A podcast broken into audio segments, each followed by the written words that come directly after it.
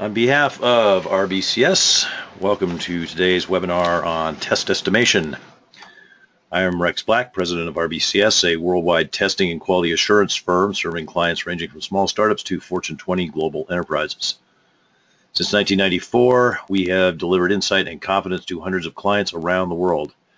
We have a team of international consultants that deliver customized training, consulting, and outsourcing services for companies that are looking to improve their test and quality assurance practices. I'm the author of a bunch of books on software testing, including the bestseller Managing the Testing Process. Attendance at today's webinar earns PMI PDUs. A big thank you to Vicki Sasser for reviewing the materials for PDU uh, status and for making valuable suggestions. PDUs are available for live webinar attendance only. Uh, before we start the presentation, uh, a couple housekeeping notes. Um, Feel free to submit your questions at any time, but please note that I only answer them at the end. Uh, there is no need to ask for presentation copies. The presentation is on the web. Go to rbcs-us.com. Go to the resources tab in the upper middle of the page, and from there navigate to the basic library, and you will find the slides there. By attending this webinar, you have automatically been registered for the free e-learning drawing. Check your email over the next couple days and watch that spam filter. Uh, finally, you will notice that my voice sounds kind of odd. Um, that's because I have uh, a head cold. Um, I will be periodically uh, muting myself to avoid sneezing and coughing into your ears. Uh, we'll do, my, do the best I can to avoid doing that. As far as the scratchiness of my voice, I'm afraid that I cannot fix. I will periodically be treating it with iced coffee and water and so forth, but uh, uh, I'm afraid it's, it's not going to be a whole lot of fun to listen to. I hope you enjoy this free webinar from RBCS. We do these free webinars as a service to the software testing community because at RBCS, we're a not just for profit company. So, um, what are we trying to do here with test estimation? Um, well, we're trying to figure out things like how many testers do we need? How many tests do we need? How many bugs will we find? How long will testing take? Um, these are things that uh, we want to get answers to. Now, uh, what is a good estimate? Um, I mean, anybody can you you can estimate. Anybody can make up numbers. I can make up numbers to uh, uh, you know go with each one of those questions I just asked. But is that a good estimate? Um, I think we all have a, a, sort of a sense that that, that is not if, if the numbers are purely made up. But okay, what does actually constitute a good estimate? Well, here's what I would say. A good estimate is one that um, accurately predicts the future. Um, so we say, you know, it's going to take this many testers to get through the testing, then that's how many we needed. If we say it's going to take this many tests, that's how many we needed. Um, the the the uh, prediction comes true within some you know degree of accuracy. Obviously, you know if you're you predict somewhere in the order of 10,000 tests and you end up having to create and execute 9,500 tests, that's probably pretty good accuracy. That's probably good enough. Um, you know, plus minus 5% uh, for an estimate uh, is, is pretty good. So that's what I'm talking about, accuracy. And it also should be useful as a guide um, in the sense that we, we can, it lays out a path for us that we can follow.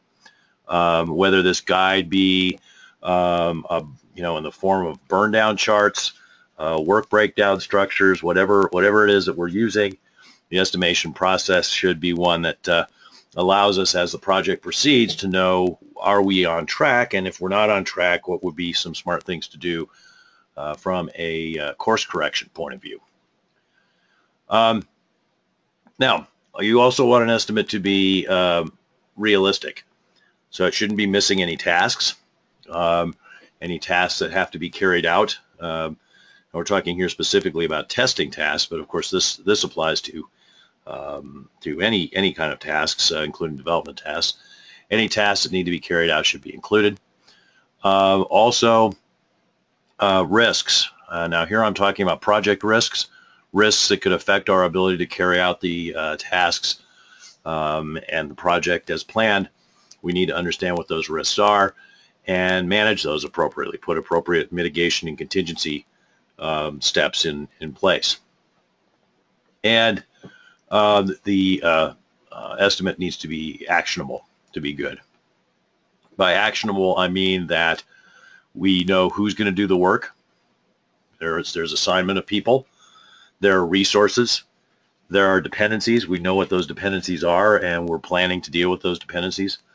Um, so it's not like we're going to get to a situation where it's time to run some task and we go, oh no, um, you know, we can't do that. Now, um, there are basically three uh, parts to the estimation process. Um, one is asking experts and owners. Ask the people who are actually going to do the work. Uh, ask people who have done the work before. Uh, this is uh, the most common, um, and uh, excuse me, goes by various names, um, which we'll see and talk about. Um, now, another approach which should be included in your estimation process is the use of uh, metrics and industry averages, ideally uh, historical metrics from uh, similar past projects that you've been involved with. Uh, failing that, then at least looking at industry averages and saying, you know, does what we're proposing makes sense. Um, and then finally, there's a negotiation piece. Um, it is often the case that, uh, you know, as, as, the old saying goes, people's eyes are bigger than their stomach. Um, they, they, they serve themselves more than they can eat. Um, you know, the uh, uh, Mythical Man Month book by Fred Brooks um, was uh, certainly didn't create the phrase, but, but apt, aptly used the phrase of trying to put 10 pounds in a 20 pound bucket, or excuse me, 20 pounds in a 10 pound bucket. Sorry. Um, and that kind of thing goes on all the time in uh, software engineering, especially, uh, including other fields, but software engineering particularly. You have to you have to think about the negotiation of getting to uh, something that we can all agree on as part of this estimation process. And in fact, I want to start with that because that's that's probably one of the most neglected parts, but it's the one the part that is when when it's neglected and when it's not uh, managed carefully is uh, going to lead to uh, to the downfall of any estimate, uh, no matter how um, technically proficient you are from a project management point of view at creating estimates. If you can't handle the negotiation part properly, um, then you are, are not going to uh, uh, achieve a good estimate. Now, focusing on um, uh, testing in particular, we're talking about this negotiation piece. Um, it's important to understand that that uh, disagreements can uh, easily arise out of mismatched expectations. Um, it can be as, as much about a mismatch of expectations as about facts. Uh, because if, if, in fact, if you're not on the same sort of set of expectations to start with, you're probably looking at a different set of facts. So of course, you're not going to be uh, reaching an agreement. So let's talk about what different expectations we could have uh, that would be workable um, in reaching an agreement about uh, test estimate and uh, what expectation would be toxic.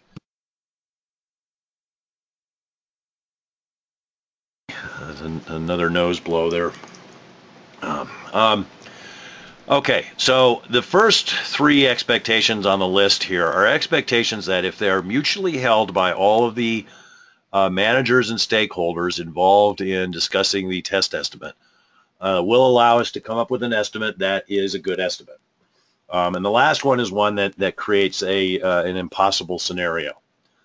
So um, the first one is that you're going to cover the test basis completely. Now, when I say test basis here, I'm referring to you know those things that your tests are based on, which would include the requirements, would not uh, ideally would not just be the requirements. Um, if you find that statement a little bit mystifying and you're like, what else could I possibly be basing tests on besides the requirements, I would refer you to the recorded webinar that I did on uh, dimensions of uh, test coverage. Uh, I think it was like a year or two ago. It's posted out on the digital library on the RBCS website. In that webinar, I talk about all the things that could conceivably be part of your test basis. Now, obviously, you, have to have agreement on what the test basis is in order to be agreed on what it would mean to cover the test basis completely. So I'm assuming here that we, we have an agreement set from as a starting point about what the test basis is. First assumption there is that you're going to test everything completely.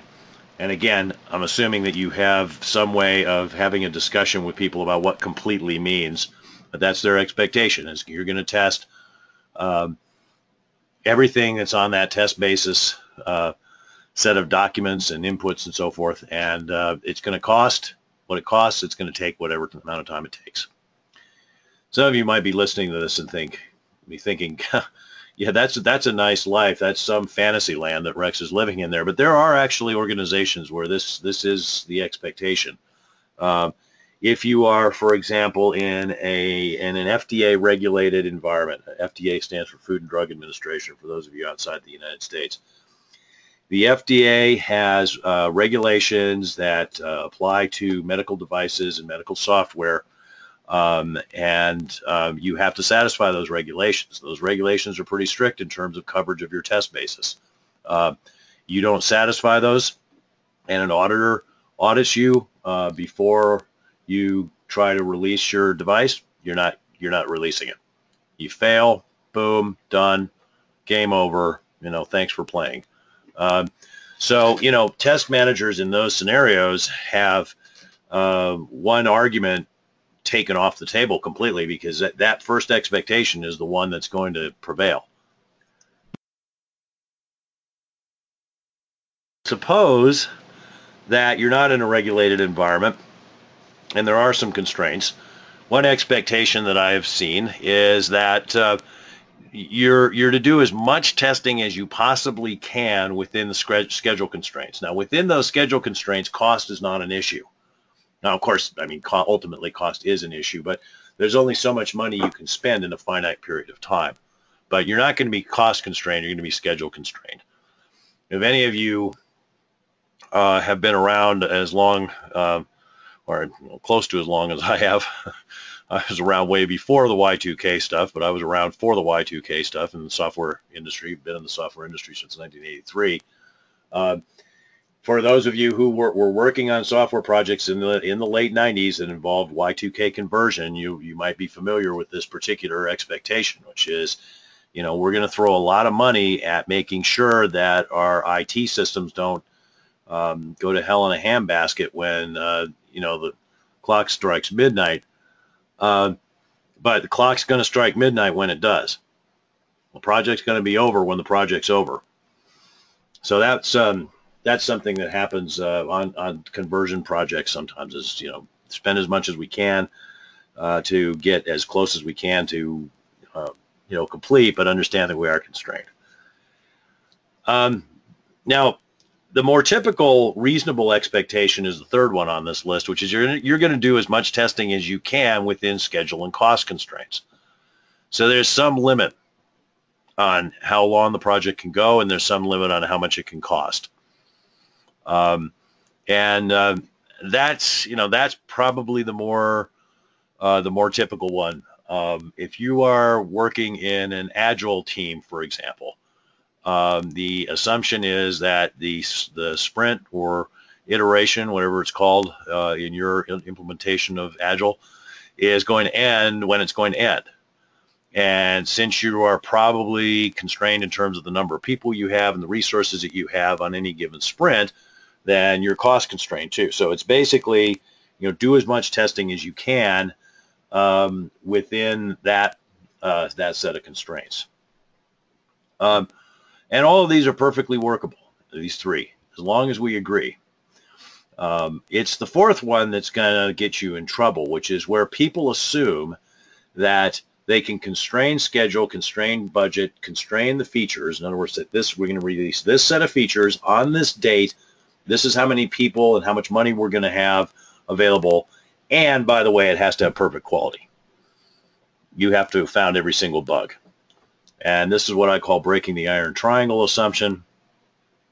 Um, so the iron box and triangle uh, here, if you think about this process, um,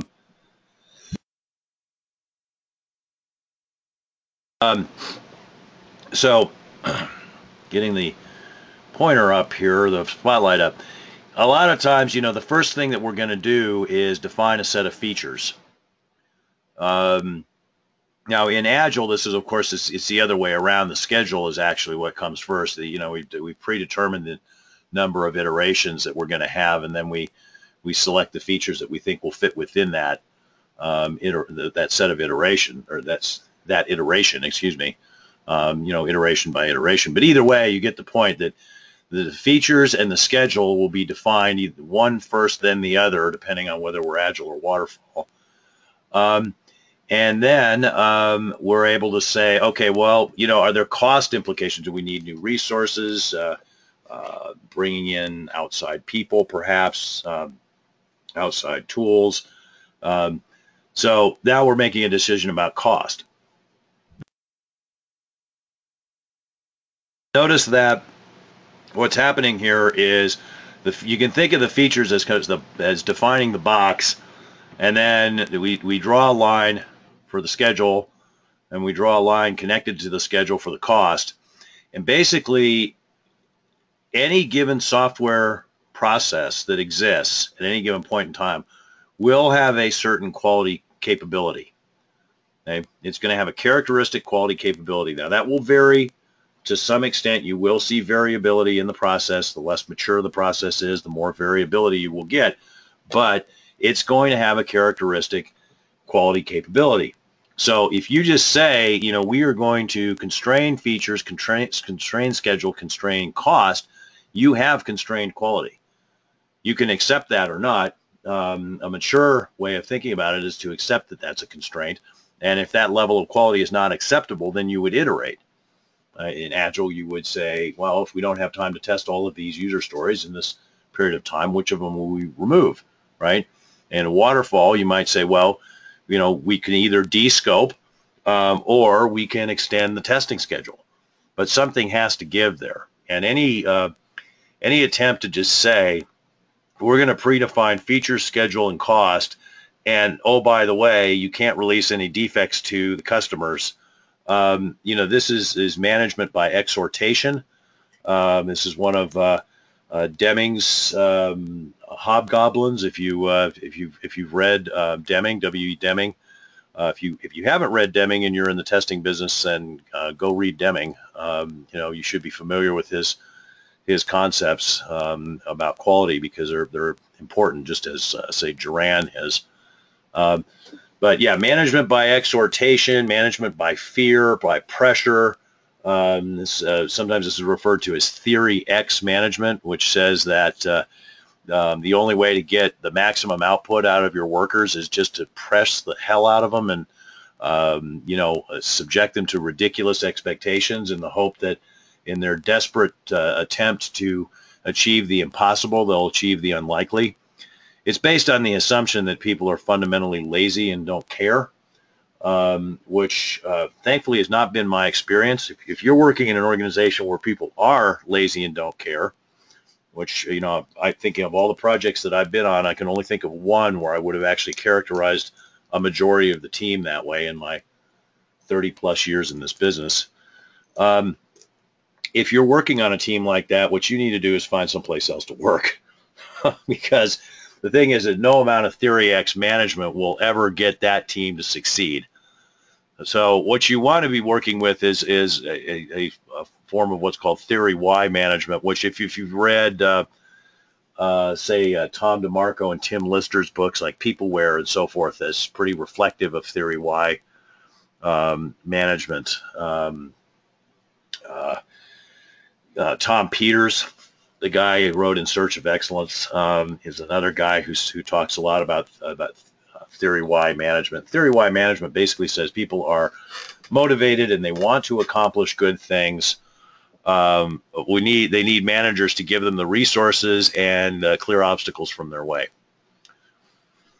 Okay, so uh, that's a that's a lot about the human um, elements of this, and you might be thinking hmm, maybe that's too much about the human element, but you know, in in my years of of working as a consultant and as a test manager and so forth, I've come to conclude that the uh, uh, human element is um, uh, quite uh, quite important in this in, in, this grand scheme of things. Okay, so now let's talk about the technical side of it for the rest of this discussion. Um, by the way, I had a report of poor audio quality, um, but it was only from one person. Um, I'm assuming that that person's just having a, a, a, connection issue, but if a lot of you are having issues with audio quality, uh, um, you know, do let me know, and uh, we'll we'll escalate that up to uh, our our friends at, uh, at Citrix, our good friends who always love to hear from us when we complain about we complain about uh, the uh, problems that we have. They're going to have a hard time topping the, the one that happened last month where a bunch of you were unable to get even logged into the uh, session. Um, okay, so let's let's talk about the uh, the technical uh, elements of this. Um, so if we're talking about a traditional life cycle, um, a sequential or V model life cycle, then um, usually what you're going to do for your estimation is some form of a work breakdown structure. Um, now, a work breakdown structure is a hierarchical decomposition of a project, any project, into its uh, major stages and from there into uh, activities and then ultimately down to discrete uh, tasks. So uh, you could go various ways about doing this decomposition. I've used these five stages shown here on a lot of schedules. Um, and um, but uh, you can also use, say, the fundamental test process uh, as a way of doing that. If you're familiar with the ISTQB fundamental test process, I, I think you know, the, the important thing is that you start with a structure that is going to make sure that you don't leave anything out. Uh, as long as it works for you and not missing any tasks, then then you know that's that's fine. Um, now, when you break down to the tasks, um, what you one of the things you want to do is you know follow project management best practices, um, which would include things like getting tasks down to the one to two day, uh, maybe three days uh, duration, um, and um, having a single person assigned to the task. There's a single owner, so you don't have accountability issues. Uh, having the task produce a deliverable is also a good uh, practice. Uh, not all tasks will, but it's, uh, you know, ideally there would be a deliverable that can be reviewed so that we can say, yes, that task was indeed done. Now, again, a key thing here too is you know not uh, to forget to forget anything. So um, you know part of this is is the framework that you use. Um, another part is um, uh, what I refer to as thinking forward and thinking backward. So um, thinking forward and thinking backward is not the same as thinking forward and backward thinking. Uh, encouraging backward thinking, but thinking forward is you're sitting there, you know, you're you're creating your estimate and you're going, okay, I've worked on test projects before. So typically this happens and then this happens and then this happens and then this happens. Uh, and so you're able to kind of go through in your mind, you know, just replay the movie basically of, well, you know, what are the kinds of things that have happened on previous projects. Uh, Obviously, the first time you create a test estimate, this is not going to be very easy to do um, because you're speculating, but hopefully you've got someone available who can help you with that. Um, of course, if you're creating a test estimate, it's not, at least not going to be the first time you worked on a test project, so hopefully you can remember the kinds of things that have gone on on past projects. Uh, but you know, after a while, and the more you do it, the more the, the more experience you have, and the more you're able to go, oh yeah, I'm going to add this and we do this, and then we do this. Now, the thinking backward, what is the, the thinking backward?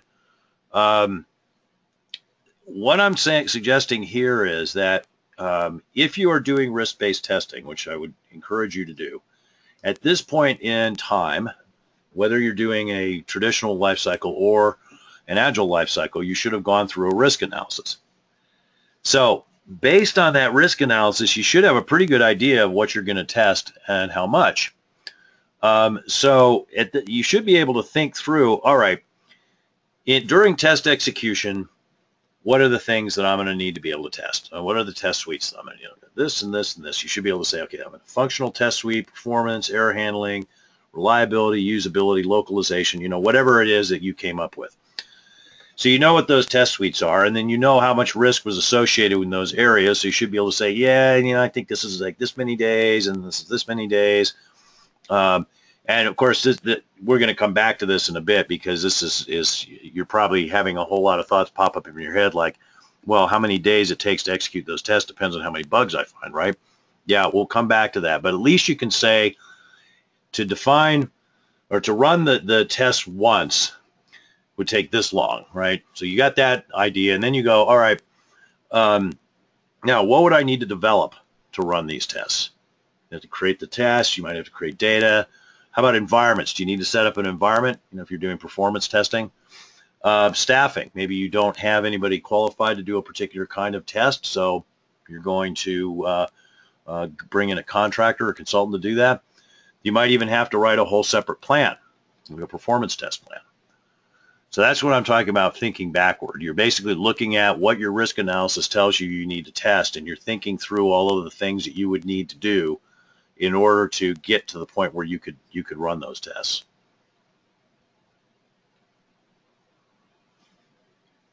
Now, in in Agile, um, what's going to happen is uh, uh, a little different because um, you're going to have an overall test strategy um, that's been defined, um, and and this is should be in place uh, uh, at the point of release planning. Now, you're not going to know during the release planning uh, exactly where every user story is going to go, and they won't have exact sizing and so forth. So it's during the iteration planning at the beginning of each sprint or iteration where you're going to um, estimate your your features or user stories. Um, and um, a lot of times you'll be using um, a technique uh, referred to as planning poker, or it might not be referred to as planning poker, but it is uh, something like it. Uh, if you're not familiar uh, with that, I'm going to describe it in just a minute. So we're going to come up with the, the number of story points, which is just basically a measure of, excuse me, measure of uh, effort uh, associated with creating and testing that user story. And when you're doing, when you're assigning the test effort to the user story, you should be thinking about the risk level. Um, now, you want to make sure that um, you have good team involvement, and planning poker is supposed to be a team a team effort. Now, in the case of a uh, creating a work breakdown structure, um, a lot of times the way that will happen is that you'll create the work breakdown structure first, and then you'll go and have a team estimation session, say with your test team. So it's still a, a, a collaborative effort. You want to make sure that you do have that collaboration regardless of the life cycle, again, so that you don't miss anything and so that you don't underestimate things. Now in Agile, um, it is important that we uh, um, do the estimation properly, including the test estimation, because otherwise what's going to happen, because we are time bound, is you're going to get to the end of a sprint or iteration and um, the testing's not going to be done, at least not done to the, the point that it really should be. Um, and so a, a, a, user story might be claimed as complete and it's released and you know, we go, oh, look, our, our velocity is this, you know, 30 story points per iteration or what have you. Um, well, okay, but you didn't actually finish all the testing. So when those under-tested user stories get out there and people start actually using them, they find bugs in them. Right? So your velocity isn't actually meaningful because you weren't really done. And I've I've seen this happen in organizations that are following Agile is not unusual that the testing just basically gets curtailed at the end of the last day of the iteration. Declare victory and go home, as the saying goes. Um, which then, you know, it's like, wow, what a surprise. The user stories that we were testing at the end of the iteration are always the ones that people have the most trouble with after we release them.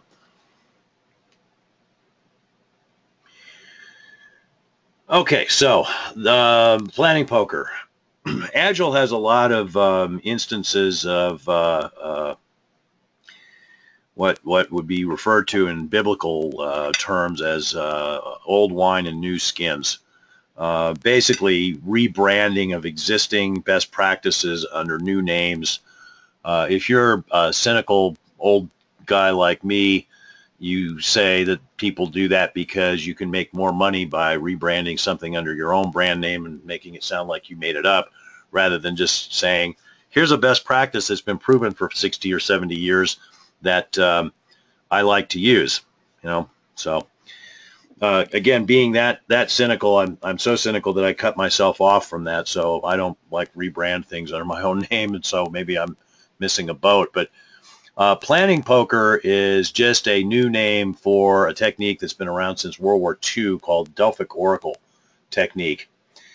And uh, what you do in the Delphic Oracle technique or in planning poker is you ask uh, people, it's a, it's a, group estimation effort, effort, you ask people to estimate how long something is going to take, but they don't reveal their estimate to everybody when they come up with it. They write it down um, and, or pick a card or, or what have you. There's a number of ways of doing this, but you you basically come up with your estimate on your own, and then you have a reveal um, at where you everybody reveals their estimate to everybody else, and then the high and the low estimators are supposed to explain their reasoning. Um, now, you might say, what what exactly is that whole hide the number and then reveal it all at once thing about? Well, that's to avoid a problem called anchoring. Um, anchoring, uh, anchoring is where you, in a conversation, people tend to react to the last thing that was said, or in this case, the first thing that was said. So if if, if people blurt out their numbers, like we're sitting in an estimation session, and we're looking at uh, developing some uh, little uh, script that's going to allow us to automatically test an API. And I, as a test manager, ask, how long is that going to take? And somebody says, I can do that in two days. Boom. Now everybody is anchored to that two days. Everybody's reacting to that.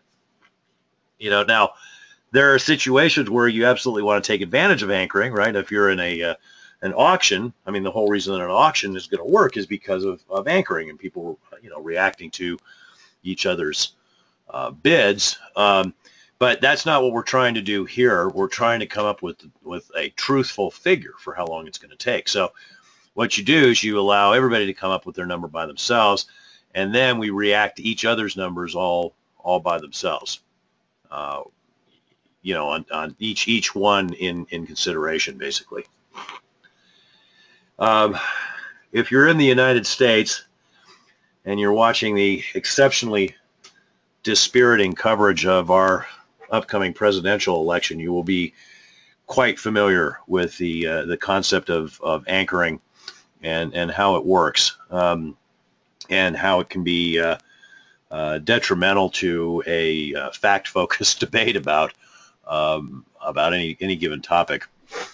Um, now there needs to be a limit on the discussion here. So usually what you have is uh, um, the uh, um, rule of, of repeat at most twice. So, so what I do is I have the high and the low estimator explain their numbers, and then uh, we re-estimate. Again, same same process as before, without uh, without revealing it um, until everybody's ready to reveal their estimates. And then, you know, again, if we don't have agreement, try it one more time.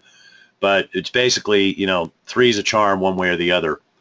Uh, classic uh, Delphic Oracle would say that you use uh, the average if you don't get agreement on that uh, third try. Um, other people would say that you should use a mode or median value. Um, you know, I, I think that's there. There are a number of ways of, of uh, splitting the difference there.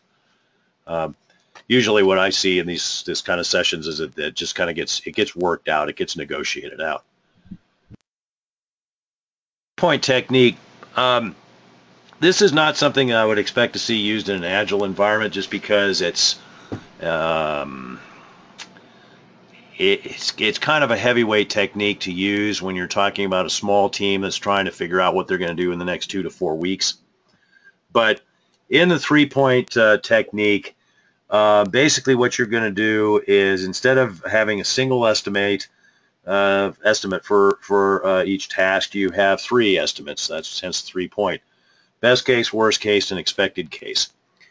And then the expected case is what's actually used for the estimate. Uh, but what you do is you you run the estimate, you work breakdown structure. You put put the best case and the worst case numbers in, and you look at how big the variance is in, the, in terms of the end date and the effort. Um, and the bigger that variance is, the less uh, less precise, less accurate your estimate is. Now, there's a concept called the cone of uncertainty that I don't really have time to get into here in this uh, discussion, but uh, you can do a, a, Google search on that. It's, it's something that uh, Steve McConnell has written about. And basically, the three-point technique can be good at figuring out where where exactly you are in the in the cone of uncertainty. Um, so, you know, if you're doing a a longer project following a, uh, a sequential lifecycle model or one of the traditional iterative models like rapid application development, then you might use a three-point technique or the combined uh, uh, Delphic Oracle and three-point technique, which is called the wideband. Okay, so that's basically about extracting the you know individual wisdom from people, um, and it's it's important. Um, now, another thing that you need to do when when you're doing an estimate, and this is true uh, on any uh, project, agile or uh, sequential, is figure out what your dependencies are. Now, um, basically the way you're going to do this is you're going to you're going to go through and look at uh, um, the tasks that you've identified, whether for this iteration or for the entire project, and figure out which tasks have no predecessors. And then you identify out of the, the remaining tasks uh, which ones are dependent only on previously identified tasks, and you capture that dependency, and you iterate that second step until you have captured the dependencies of all of the tasks. Now, if you're doing, you're using something like an Agile, if you're on an Agile project and you're using like an uh, Agile board, task board, um, you should be able to just kind of do this by inspection by looking at the tasks, um, or if you're using a tool like Microsoft Project or Jira, you know, and you're dealing with a small set of tasks, you can probably do this with uh, in an eyeball kind of way. On uh, medium to large projects, uh, it's better to use either sticky notes or index cards with tape uh, and a, a, whiteboard or a wall that you can uh, write on and, and paste stuff up on. Um, I've seen this done in cases where you have like you know, butcher paper hung up on walls and that's used to kind of lay out a timeline and, and the dependencies between the tasks. And then ultimately that all gets captured into the project management tool. Uh, you need to understand the dependencies. Now, you know, theoretically in Agile projects, you're supposed to select user stories that are independent. And that's fine. There might not be dependencies between the user stories, but there certainly can be dependencies like I can't run a test for this user story until I have this particular piece of hardware set up because this piece of hardware is necessary to run this test. So just you know keep that in mind. People will sometimes say, well, there aren't any dependencies in Agile because all the user stories are supposed to be independent. Well, that doesn't mean that the tasks that have to be carried out to um, uh, accomplish the user story, to implement the user story, are, are going to be independent. Now, here's something that uh, should be less of an issue on an Agile project, but can be a fairly significant one on a sequential project is critical path. So once you get your, if, if you're doing a sequential project, once you get all your tasks into your project management tool um, with the dependencies, you want to look at your critical path now, now or critical paths. And the, a critical path is any sequence of dependent tasks where any delay of any task along that sequence would end up pushing out the project end date because there's a you can trace backward from what it means for the project to be done through a path of dependencies along that chain, right? And hence critical path. You can also get a, have near critical paths where uh, one or two day slip might not hurt, but a week is, is going to create a problem. So, you know, you want to look for things like, uh, you know, uh, phase gates, phase entry and exit criteria, um, uh, issues associated with uh, um, how the tests are broken down into into groups like uh, sometimes people talk, call test passes, a collection of tests that are going to be run against a given set of releases, and how many releases are you going to get, how many test cycles are you going to get. Uh, think about external dependencies. As a test person, you are pretty much downstream from everybody else and everything else on the project. So you have to think about how something upstream could go wrong and, and affect you. Now, again, this is likely to be a bigger issue on a large sequential project than it would be on a, a smaller project where you got a team of seven or eight people following an agile life cycle. Um, you're less likely to get caught up in this. But if you're dealing with big, complex projects, following a uh, traditional iterative life cycle or sequential life cycle, then, then you know critical path issues can be a way that things things get delayed. You also want to make sure that in your estimate you have taken into account resources, things like people, uh, test environments, and tools. Um, and there's a number of things to keep in mind here. Now, you know, the, the the first thing, the first mistake not to make there, assuming two people can get the job done in half the time, that is the basis of Fred Brooks' title for his book, The Mythical Man Month. Uh, you can't uh, you can't expect that you can just throw more people at the job because it's it's brain work. Okay, so you know you need to think about who's the right person to do the job. You know what skills are required.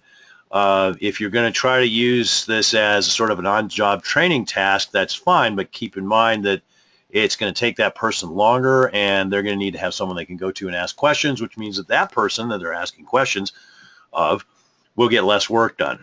So that has to all be factored into the, uh, uh, the equation. Now, your tools and environments, be careful not to overload those. Uh, if you overload them, um, you can end up uh, uh, having uh, problems with uh, false positives, uh, things that look like bugs but are actually just problems in your test environment.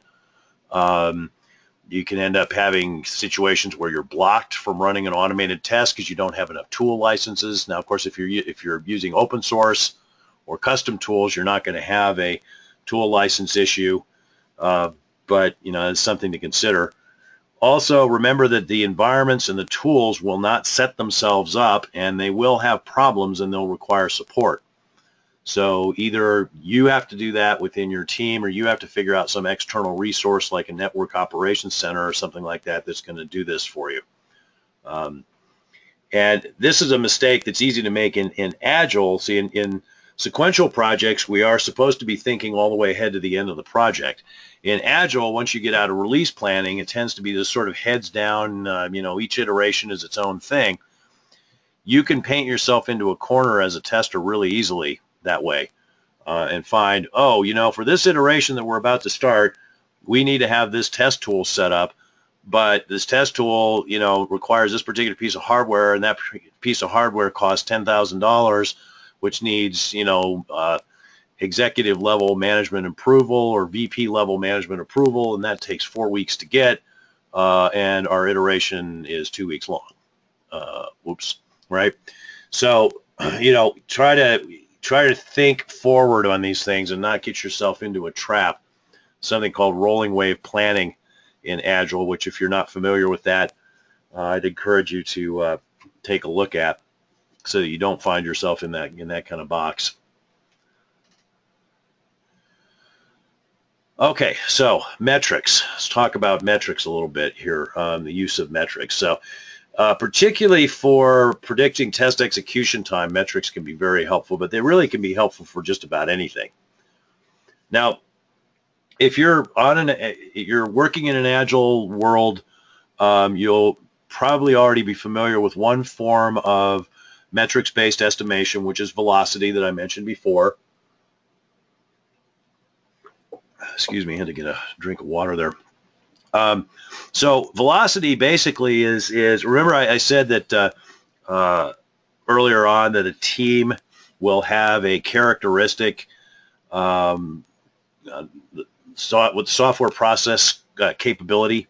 like you get a group of people together, they've got a process that they're following, they're developing software that has certain characteristics uh, from a quality point of view and also from a, a, speed point of view. And that's what you're measuring with velocity. You're measuring the, the characteristics uh, of that team.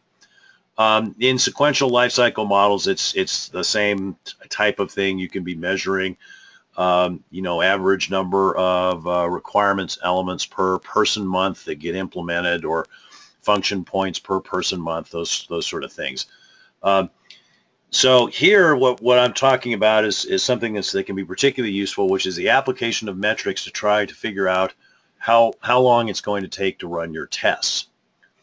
Um, now, the thing that's important here to keep in mind is that this is actually a two-part question. One, one part of the question is, how long would it take to run every plan test once? Obviously, it can't take less time than that but also it's how long is it going to take for us to locate the important bugs, give the developers time to fix those bugs, and give us time to confirm those bugs as fixed.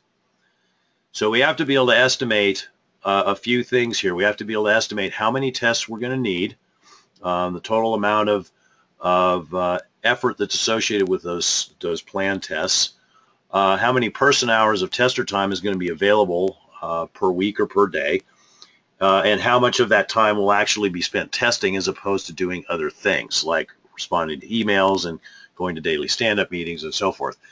So through through those numbers, if you if you have those numbers, um, then uh, you know you can uh, you can estimate this is how long it would take to run all the plan tests once. So in Agile, you'd be looking at okay, you know, for story uh, user stories with this kind of uh, risk level, we usually create this number of tests, and each test typically takes this number of hours to run, and so on and so forth.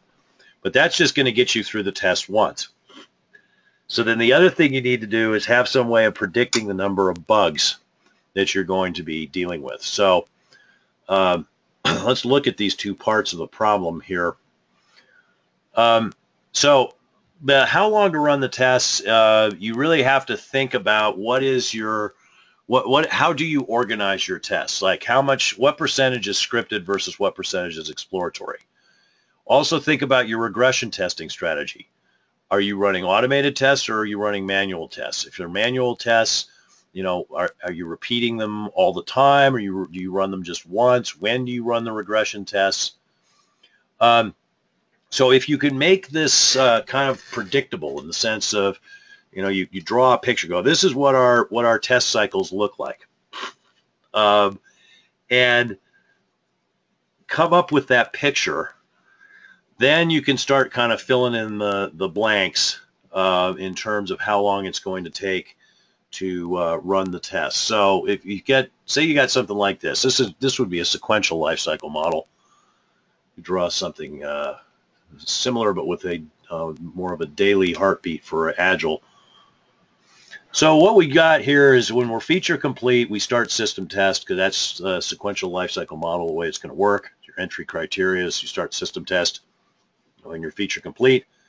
And so basically what I have is I have these one week cycles. In each cycle I get a new test release. Um, and in each uh, cycle I'm basically going to plan on one day of confirmation testing, so 20% of my time confirming fixes for bugs. Three days of scheduled tests, uh, manual and automated. And one day of exploratory testing. Now, this might not be Monday, Tuesday through Thursday, Friday. I could organize it that way, but I could actually have it spread out. But basically, it's 20% uh, confirmation tests, 60% scheduled tests, and 20% exploratory tests, which is a you know reasonably good rule of thumb in my experience. Um, and uh, now I can go, okay, so th this is what I'm going to do in terms of getting through my pre-designed tests. So I got three days, and let's say I've got six testers, so that's 18 uh, uh, person days. Um, so uh, 18 person days. Um, now, how many hours is a person going to get in a day of testing? You know, typically it's not going to be eight or nine. Uh, maybe they get five. Okay, so I've got now 5 times 18, so that's uh, 90. I got 90 uh, person hours of testing that are going to get done in a given week. So if I know that I've got, um, say, uh, 45 tests and um, each test uh, takes typically four hours to run, those being fairly good sized tests. So now that's 180 hours of testing. So it's going to take me two weeks to get through those. See how to follow the math there? And then I'm ready to start the next pass so I can go on to that next set of tests and I'm ready to start the next pass. So now I don't know how many passes I'm going to need yet. I just know, okay, I'm going to have some number of these passes where I'm going through these tests. I don't know uh, how many that's going to be because I need to know the bugs. Before before we get to that, um, let's just point out that uh, in Agile, um, this is of course different because instead of the testing happening at the end of the iteration, hopefully it's not, that it's happening throughout the iteration. And so what you'd be you'd be doing here would be looking at okay, when do we think we're going to get the first thing? and how long is it going to take to test that, and then the next thing, and how long will it take to test that. Uh, one of the things that can go wrong with Agile is when people don't break the user stories down into small enough pieces, um, they end up delivering the code to the testers all at once at the end, and uh, testing becomes a big bottleneck. And then the testers get blamed. It's like, well, the testing is is a bottleneck, um, and it's holding us up. Well, no, what's what's holding the, the organization up is the fact that test execution doesn't start until the last three or four days of a two-week iteration. So you need to be careful that that's not happening because this that's an example of what I was talking about before of upstream things uh, uh, colliding with your ability to test. So now going back to this issue of bugs, how long to get the bugs out? Well, basically what we need to do first is predict how many bugs there are going to be. Uh, now, you need to have some sort of metric of size. Now, in Agile, you can use your velocity as a metric as it's probably going to be uh, strongly correlated with the number of bugs that you're finding. Um, now, I say probably. You'd have to check test that out. But, you know, if it's it, the the assumption that um, we can predict the number of bugs based on size is really based on a, um, a uniform mistake rate uh, on the part of the programmers, which is of course not a valid assumption if you're going hour by hour, but it is a valid assumption if you're looking like over a period of weeks. So by uniform mistake rate, what I mean is that the developers will tend to make a certain number of mistakes in a given week, which is going to result in a certain number of bugs. And so if I know how much development work there is, some way of sizing, number of person hours, velocity, um, you know, what have you, uh, then I can say, okay, historically, that we've had, you know, this number of bugs per story point or this number of bugs per developer day or something like that. And so now if I know how many developer days I've got, I should be able to predict it's going to be this number of bugs. Now in Agile, if everything's under control, this should be you know pretty stable from one uh, iteration to the next. You should be finding pretty much the same number of bugs, and so it should be possible to uh, predict, okay, you know, this is going to be this number of bugs. It takes us this long to get through them. Uh, therefore, we need to allocate that much extra time for just bug fixing into our iterations. Now, in sequential projects, this is going to be different because you know you're you're not trying to produce a consistent amount of stuff it's it's varying so the number of bugs is going to be a function of the amount of size that was committed to at the beginning um, so you know you need to get that uh, get those numbers uh, ideally you've got three or four similar projects from the past that you can look at you've got a sizing metric you can then look at um, uh, you know, this is the number of bugs per uh, developer day, and so this, you know, number of estimated developer days for this project. Therefore, we predict this number of bugs. Now, here again, it gets tricky too because I now have predicted the number of bugs, and I could mathematically say, okay, well, that means this amount of effort, but how, how long does it take? So what you need is to go back and look at your open close charts. Now, if you're not familiar with the open close chart, uh, go out to the RBCS website, go to the um, uh, basic or uh, advanced libraries, and you can find some uh, uh, examples of um, spreadsheets out there that create open close charts for you. They're basically graphing the total number of bugs found versus the total number fixed. Now, the thing that's happening in this chart, though, is that this is not um, retrospective. It's prospective, by which I mean I've actually lo looking at things like the closure period, average number of days from discovery to resolution of bugs, uh, looking at things like how many bugs tend to get fixed in each test release, um, and, and so forth. I make some predictions about what the shape of this find curve and the shape of this fixed curve are going to be. The spreadsheet that was used to create this chart is another one of those things that you can download. So you can take a look at that. Um, that's going to allow you to predict um, how long it's going to take to um, to uh, get the bugs out. And pay close attention to that closure period figure. Again, if you're not familiar with what closure period is, you download those those metric spreadsheets off of my website. You'll be able to, to find some examples of that. Um, but that that can be that can be quite a deal. I was just I'm working on an assessment report for a client right now, and um, they uh, they thought uh, they, they told me, oh, you know, the testing is it's way too expensive. It takes way too long. Well, I, I get to looking at their numbers, and it turns out that actually it accounts for about 20% of their project budgets, which is you know pretty much in line with industry averages in their particular industry and what they're doing. They're you know, adapting off-the-shelf software, customizing off-the-shelf software for in-house use. But interestingly enough, on average, it accounts for about 30% of the project duration. And like, hmm, what, what's going on with that? So I go and look at the closure period, and they had just these. Some of these things are just insane turnaround times. Like average average time to fix a bug of 21 days.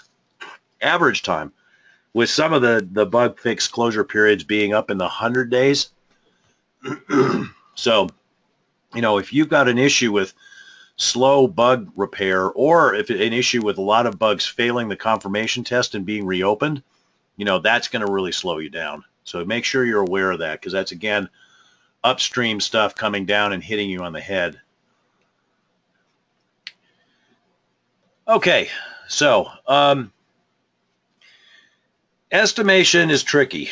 Um, software estimation is notoriously tricky. We are we are as a industry notoriously bad at it.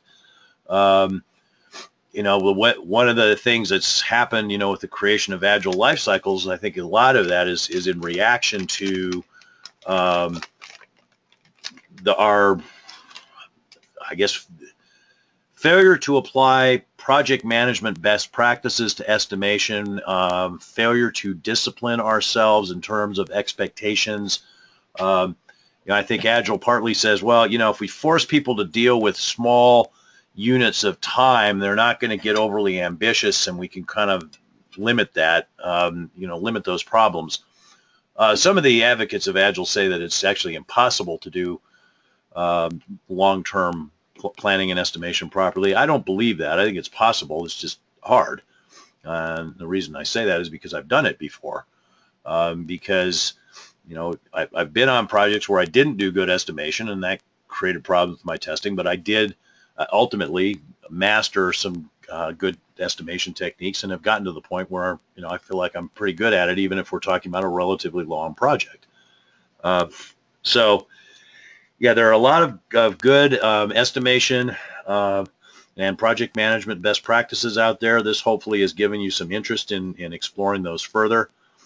Again, just to recap the main parts of the process, uh, asking, asking experts and uh, the people who will do the work, uh, Delphic, Oracle, Planning Poker, that kind of thing. Using historical metrics and industry averages to look at how long things will take and to uh, check your your estimates that the, that the people came up with, um, whether that's uh, velocity in a uh, agile world or you know number of bugs per uh, developer hour in a, a, sequential world, and then finally don't forget the negotiation piece. Negotiation is is big. Um, you have to have common expectations and come to an agreement about uh, um, what the test basis is and how thoroughly it will be covered and uh, make sure that people understand that constraints on uh, schedule um, and uh, budget and features uh, translate into constraints on quality as well. All right, I will put the advertisement up and start uh, answering questions as soon as I blow my nose. Question from Patricia here who says, would you repeat the percentage breakdown for the confirmation testing, scheduled testing, and exploratory testing on slide 12? Sure. Happy to, Patricia. Um, you're referring to this guy here. Um, so basically, 20% uh, of the, the, test time on uh, confirmation testing in a week, 60% scheduled manual and automated testing, 20% exploratory testing. Now, is this appropriate in, in your particular organization? I don't know. Um, it, it might be if you're dealing with a lot of bugs um, that your confirmation test time is going to be higher than that. Or you're not dealing with many bugs, so your confirmation test time would be less than that, which would be good, assuming that the reason that you're not doing confirmation testing of bugs is because you're not finding a lot of bugs. If the reason that you're not doing a lot of confirmation testing is because the bugs are just languishing in the backlog there, that's not that's not good because that basically means you've got a lot of technical debt that's accumulating and this is going to have to be paid for someday. Um, can you expand the amount of scheduled testing done um, by using automation? Sure, you can because basically the amount of effort would stay the same, but the amount of testing that would be done would be higher. So I'm talking about 60% of the effort is being spent on scheduled tests, but if you have a very high percentage of tests that are automated, that could be a whole lot of automated testing happening. And what might even happen there, what can happen in in really well functioning mature agile implementations where they do have a high percentage of automated tests is they see the effort associated with scheduled tests go down and the extra effort associated with exploratory testing go up because the tests that can be pre-written end up getting automated.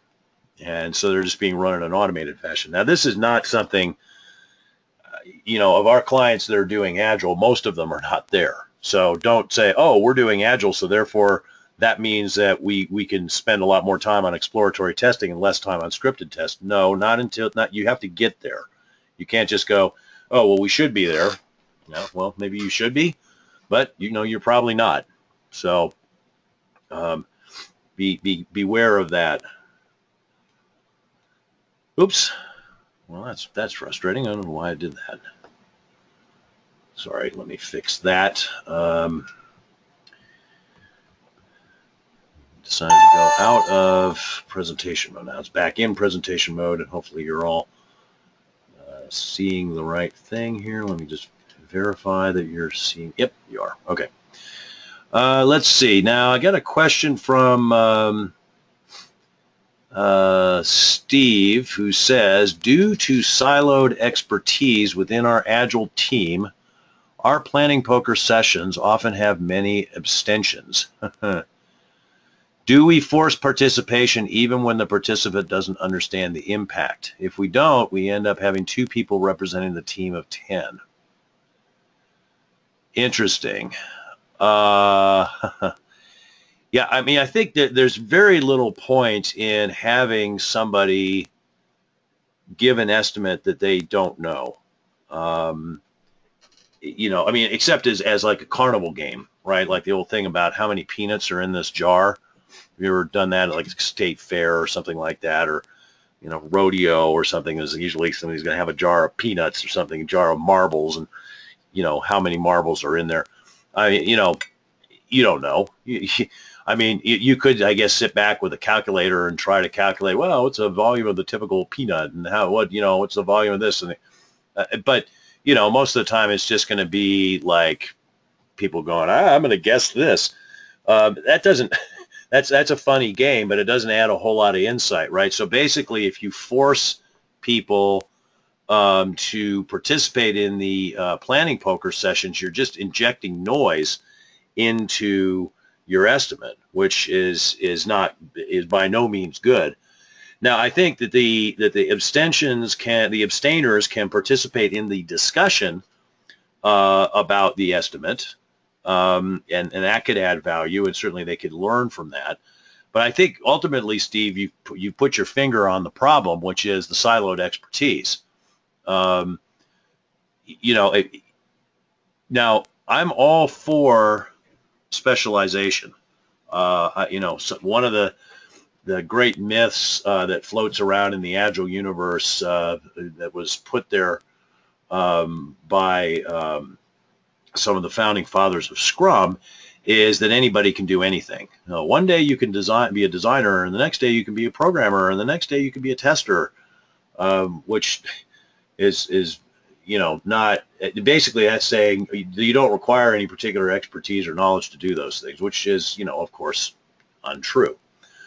Um, but you know you can go too far on that specialization and get to this the siloing problem. So what I would suggest is um, you, you, try to do some cross training and get some get some skills growth uh, across your team so that you get away from the siloing. But again, forcing participation, I, I would say no, that doesn't make any sense because as I say, that's just injecting noise into your estimate. Uh, Donald says, can you explain more about overloading tools? Sure. Um, so um, basically, if you've got if you've got a commercial tool and, and you have a certain number of licenses, overloading tools would be trying to have too many people on based on the number of licenses. that would be the tool would be overloaded and in that case it would it would not allow you to um, uh, use the tool right? Um, you know you get some sort of error message and it would say map sorry can't do it. Um, so that would be a, an example. Now another another thing that can happen is not exactly overloading but it's kind of related uh, which is where you try to run automated tests in a single environment where there's a shared data store. Um, and they end up kind of, the tests end up kind of scribbling on each other's data and you get a bunch of false positives. I, you could say, well, that's overloading the environment, not overloading the tools. Well, I suppose it's overloading something. Uh, so you just you have to be careful when you're talking about running automated tests that you're not going to have situations where you run out of licenses or run out of some sort of resource. Um, you know, the tool basically starts screwing up because of the way you're using it. I saw an interesting example of that once where a set of performance tests appeared to pass, um, but when we looked more closely, we realized that we were running the load generator on a system that was underpowered, well, had insufficient CPU and memory uh, resource to create the number of virtual users that we wanted to create. So the response time appeared to be good at the at the target number of users, but I mean, what was actually happening is that we weren't getting to the target number of users. So that's that's another kind of related thing. So you just you have to be careful when you're doing any sort of automated testing.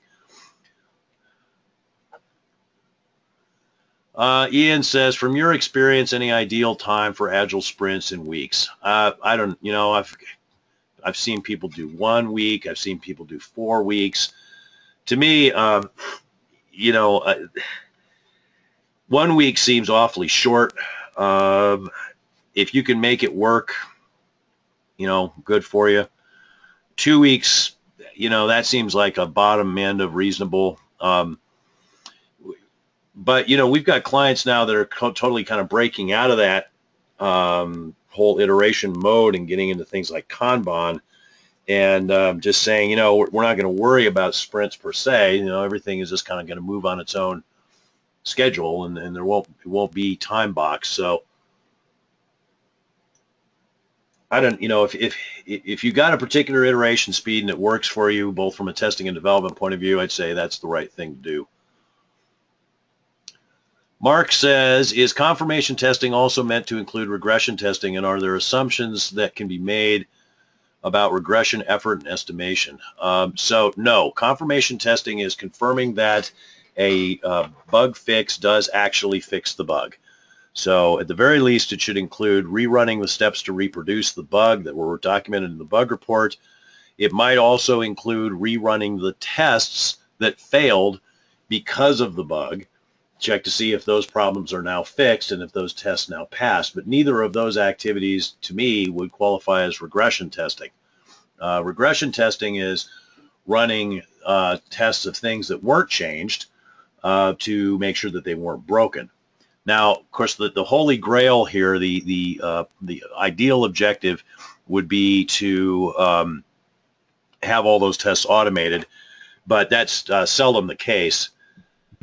Uh, that's seldom the case if you're going to get to 100% automation. So uh, what you're going to need to do from a regression effort and estimation perspective is look at, you know, how much how much of your regression testing is automated and how long does that take to run.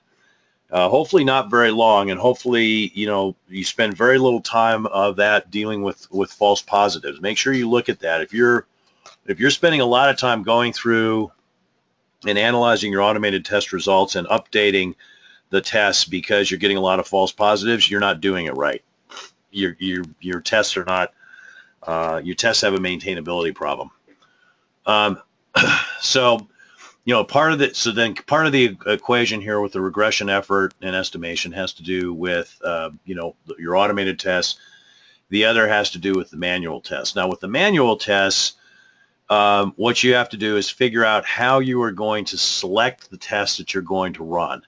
Because um, you know you're not you're probably not going to rerun all of them. You might be able to do that at first when your system is relatively small and simple if you're dealing with uh, um, you know some kind of iterative or incremental development. But eventually you know the size and scope of, of the system is going to to overwhelm you. So you need to have some sort of method of picking uh, what you're going to test. Now, uh, you can use your risk analysis, excuse me, to try to figure out the highest risk areas.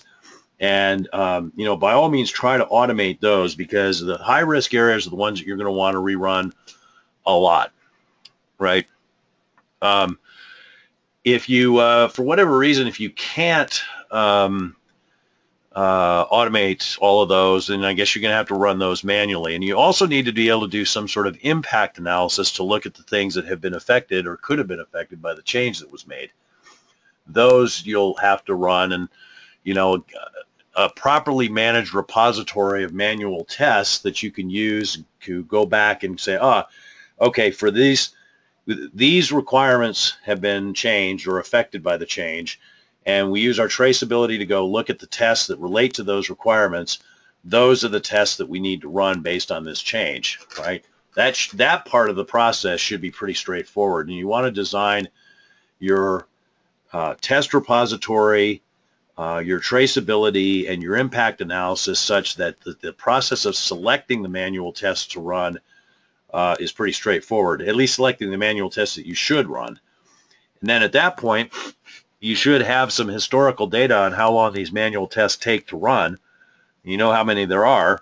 So that's going to tell you, okay, this is the number of person hours of regression testing we need to, to run. Now, then, then you're back to negotiation because, the, you know, people are going to have to decide, well, if the total amount of testing to test the new features and to regression test the things that were, were not changed exceeds the amount of testing that we're willing to invest, where are we going to cut? Going to cut regression testing? Are we going to cut um, scheduled testing? Are we going to cut both equally, one more than another? You know, so the, again, negotiation rears its ugly head. Um, Uh, Zachariah asks, I hope, there is Zachariah, I hope I'm getting that name right. Um, which metrics do you suggest that we record during testing that can be used for test estimation for subsequent projects and iterations?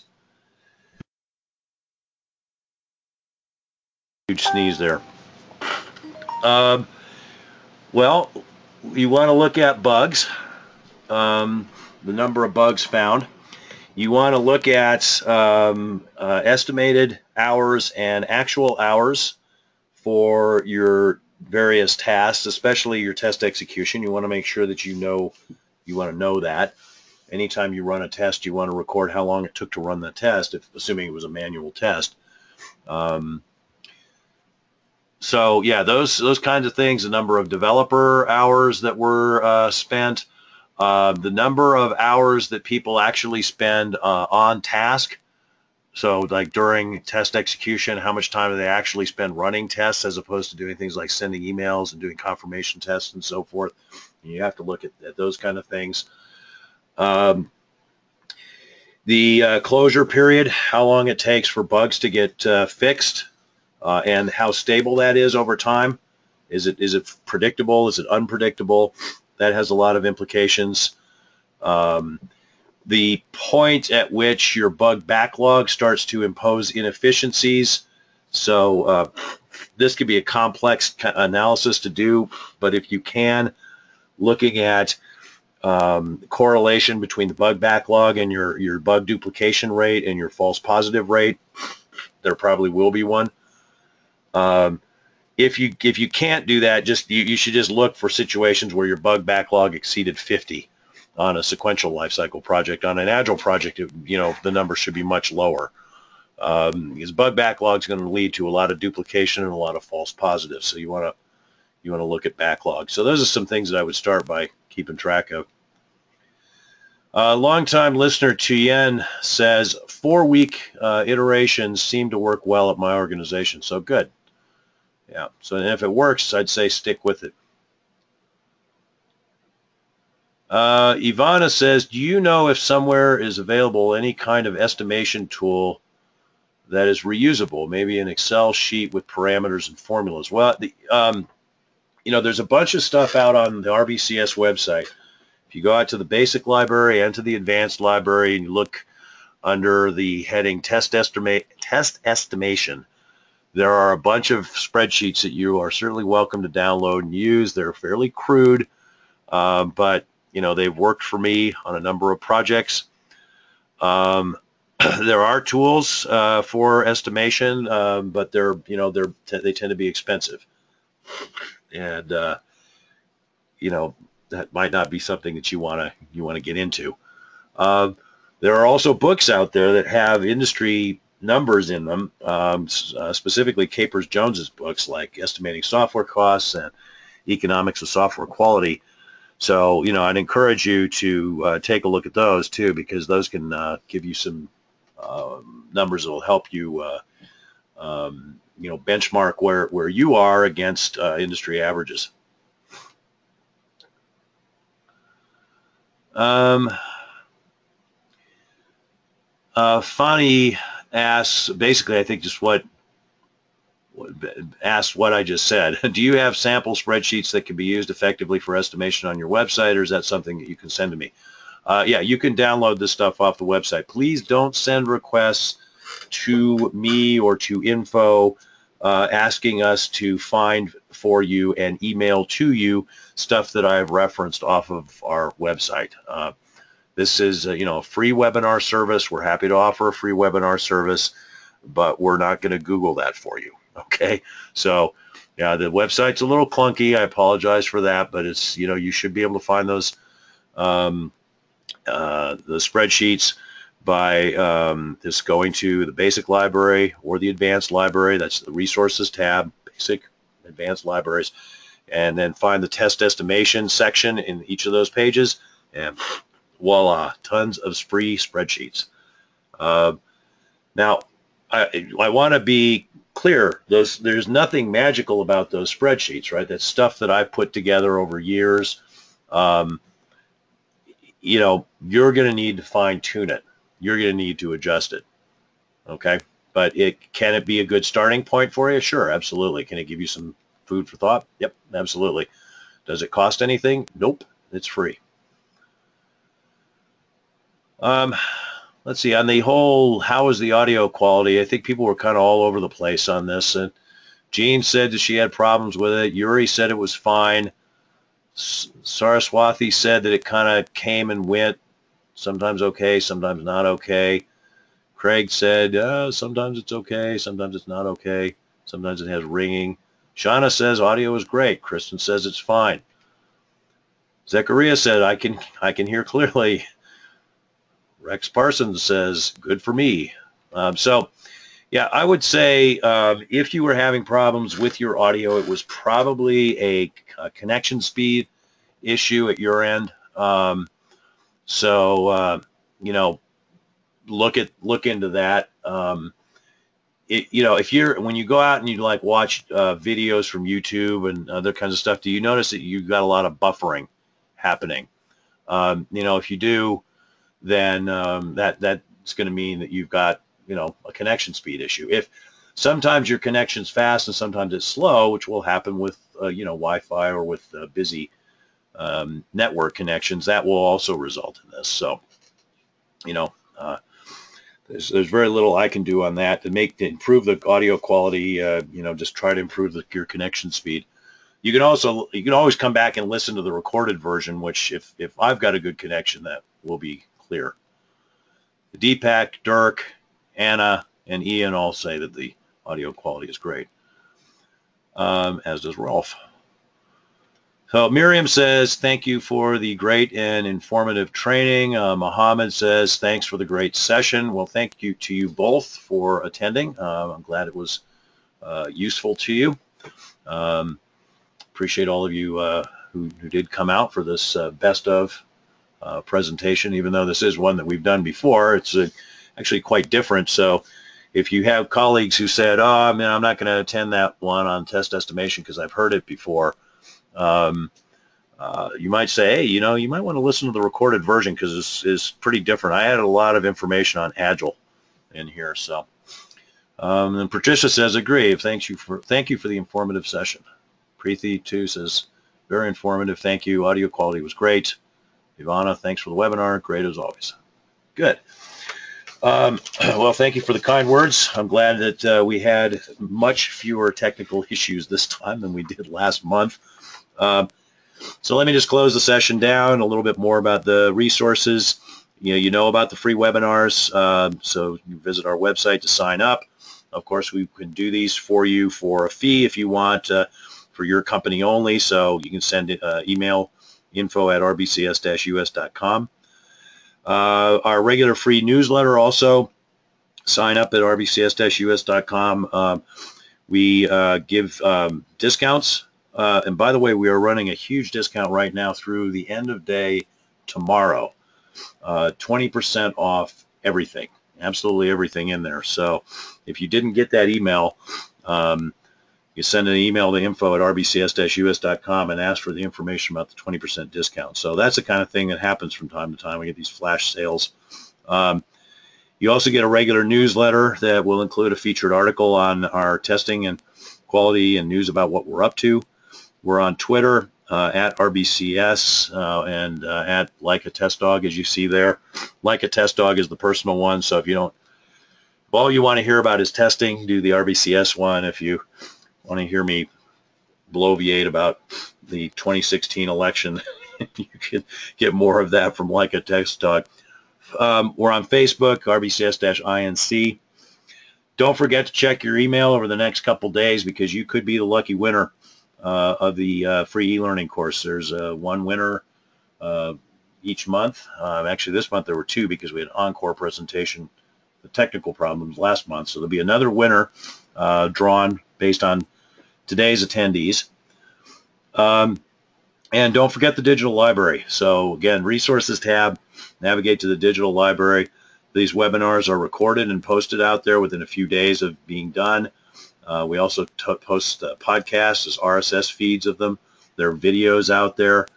Uh, we're on iTunes Store if you want to get a podcast there. We've got the RBCS channel on YouTube these webinars are also posted. So we're, uh, we're all over the internet like a bad rash, as the saying goes. We offer these free resources as a service to the software testing community because at RBCS we are a not just for profit company. This concludes the webinar. Thanks to everyone for joining us today. Have a great uh, holiday and see you next year.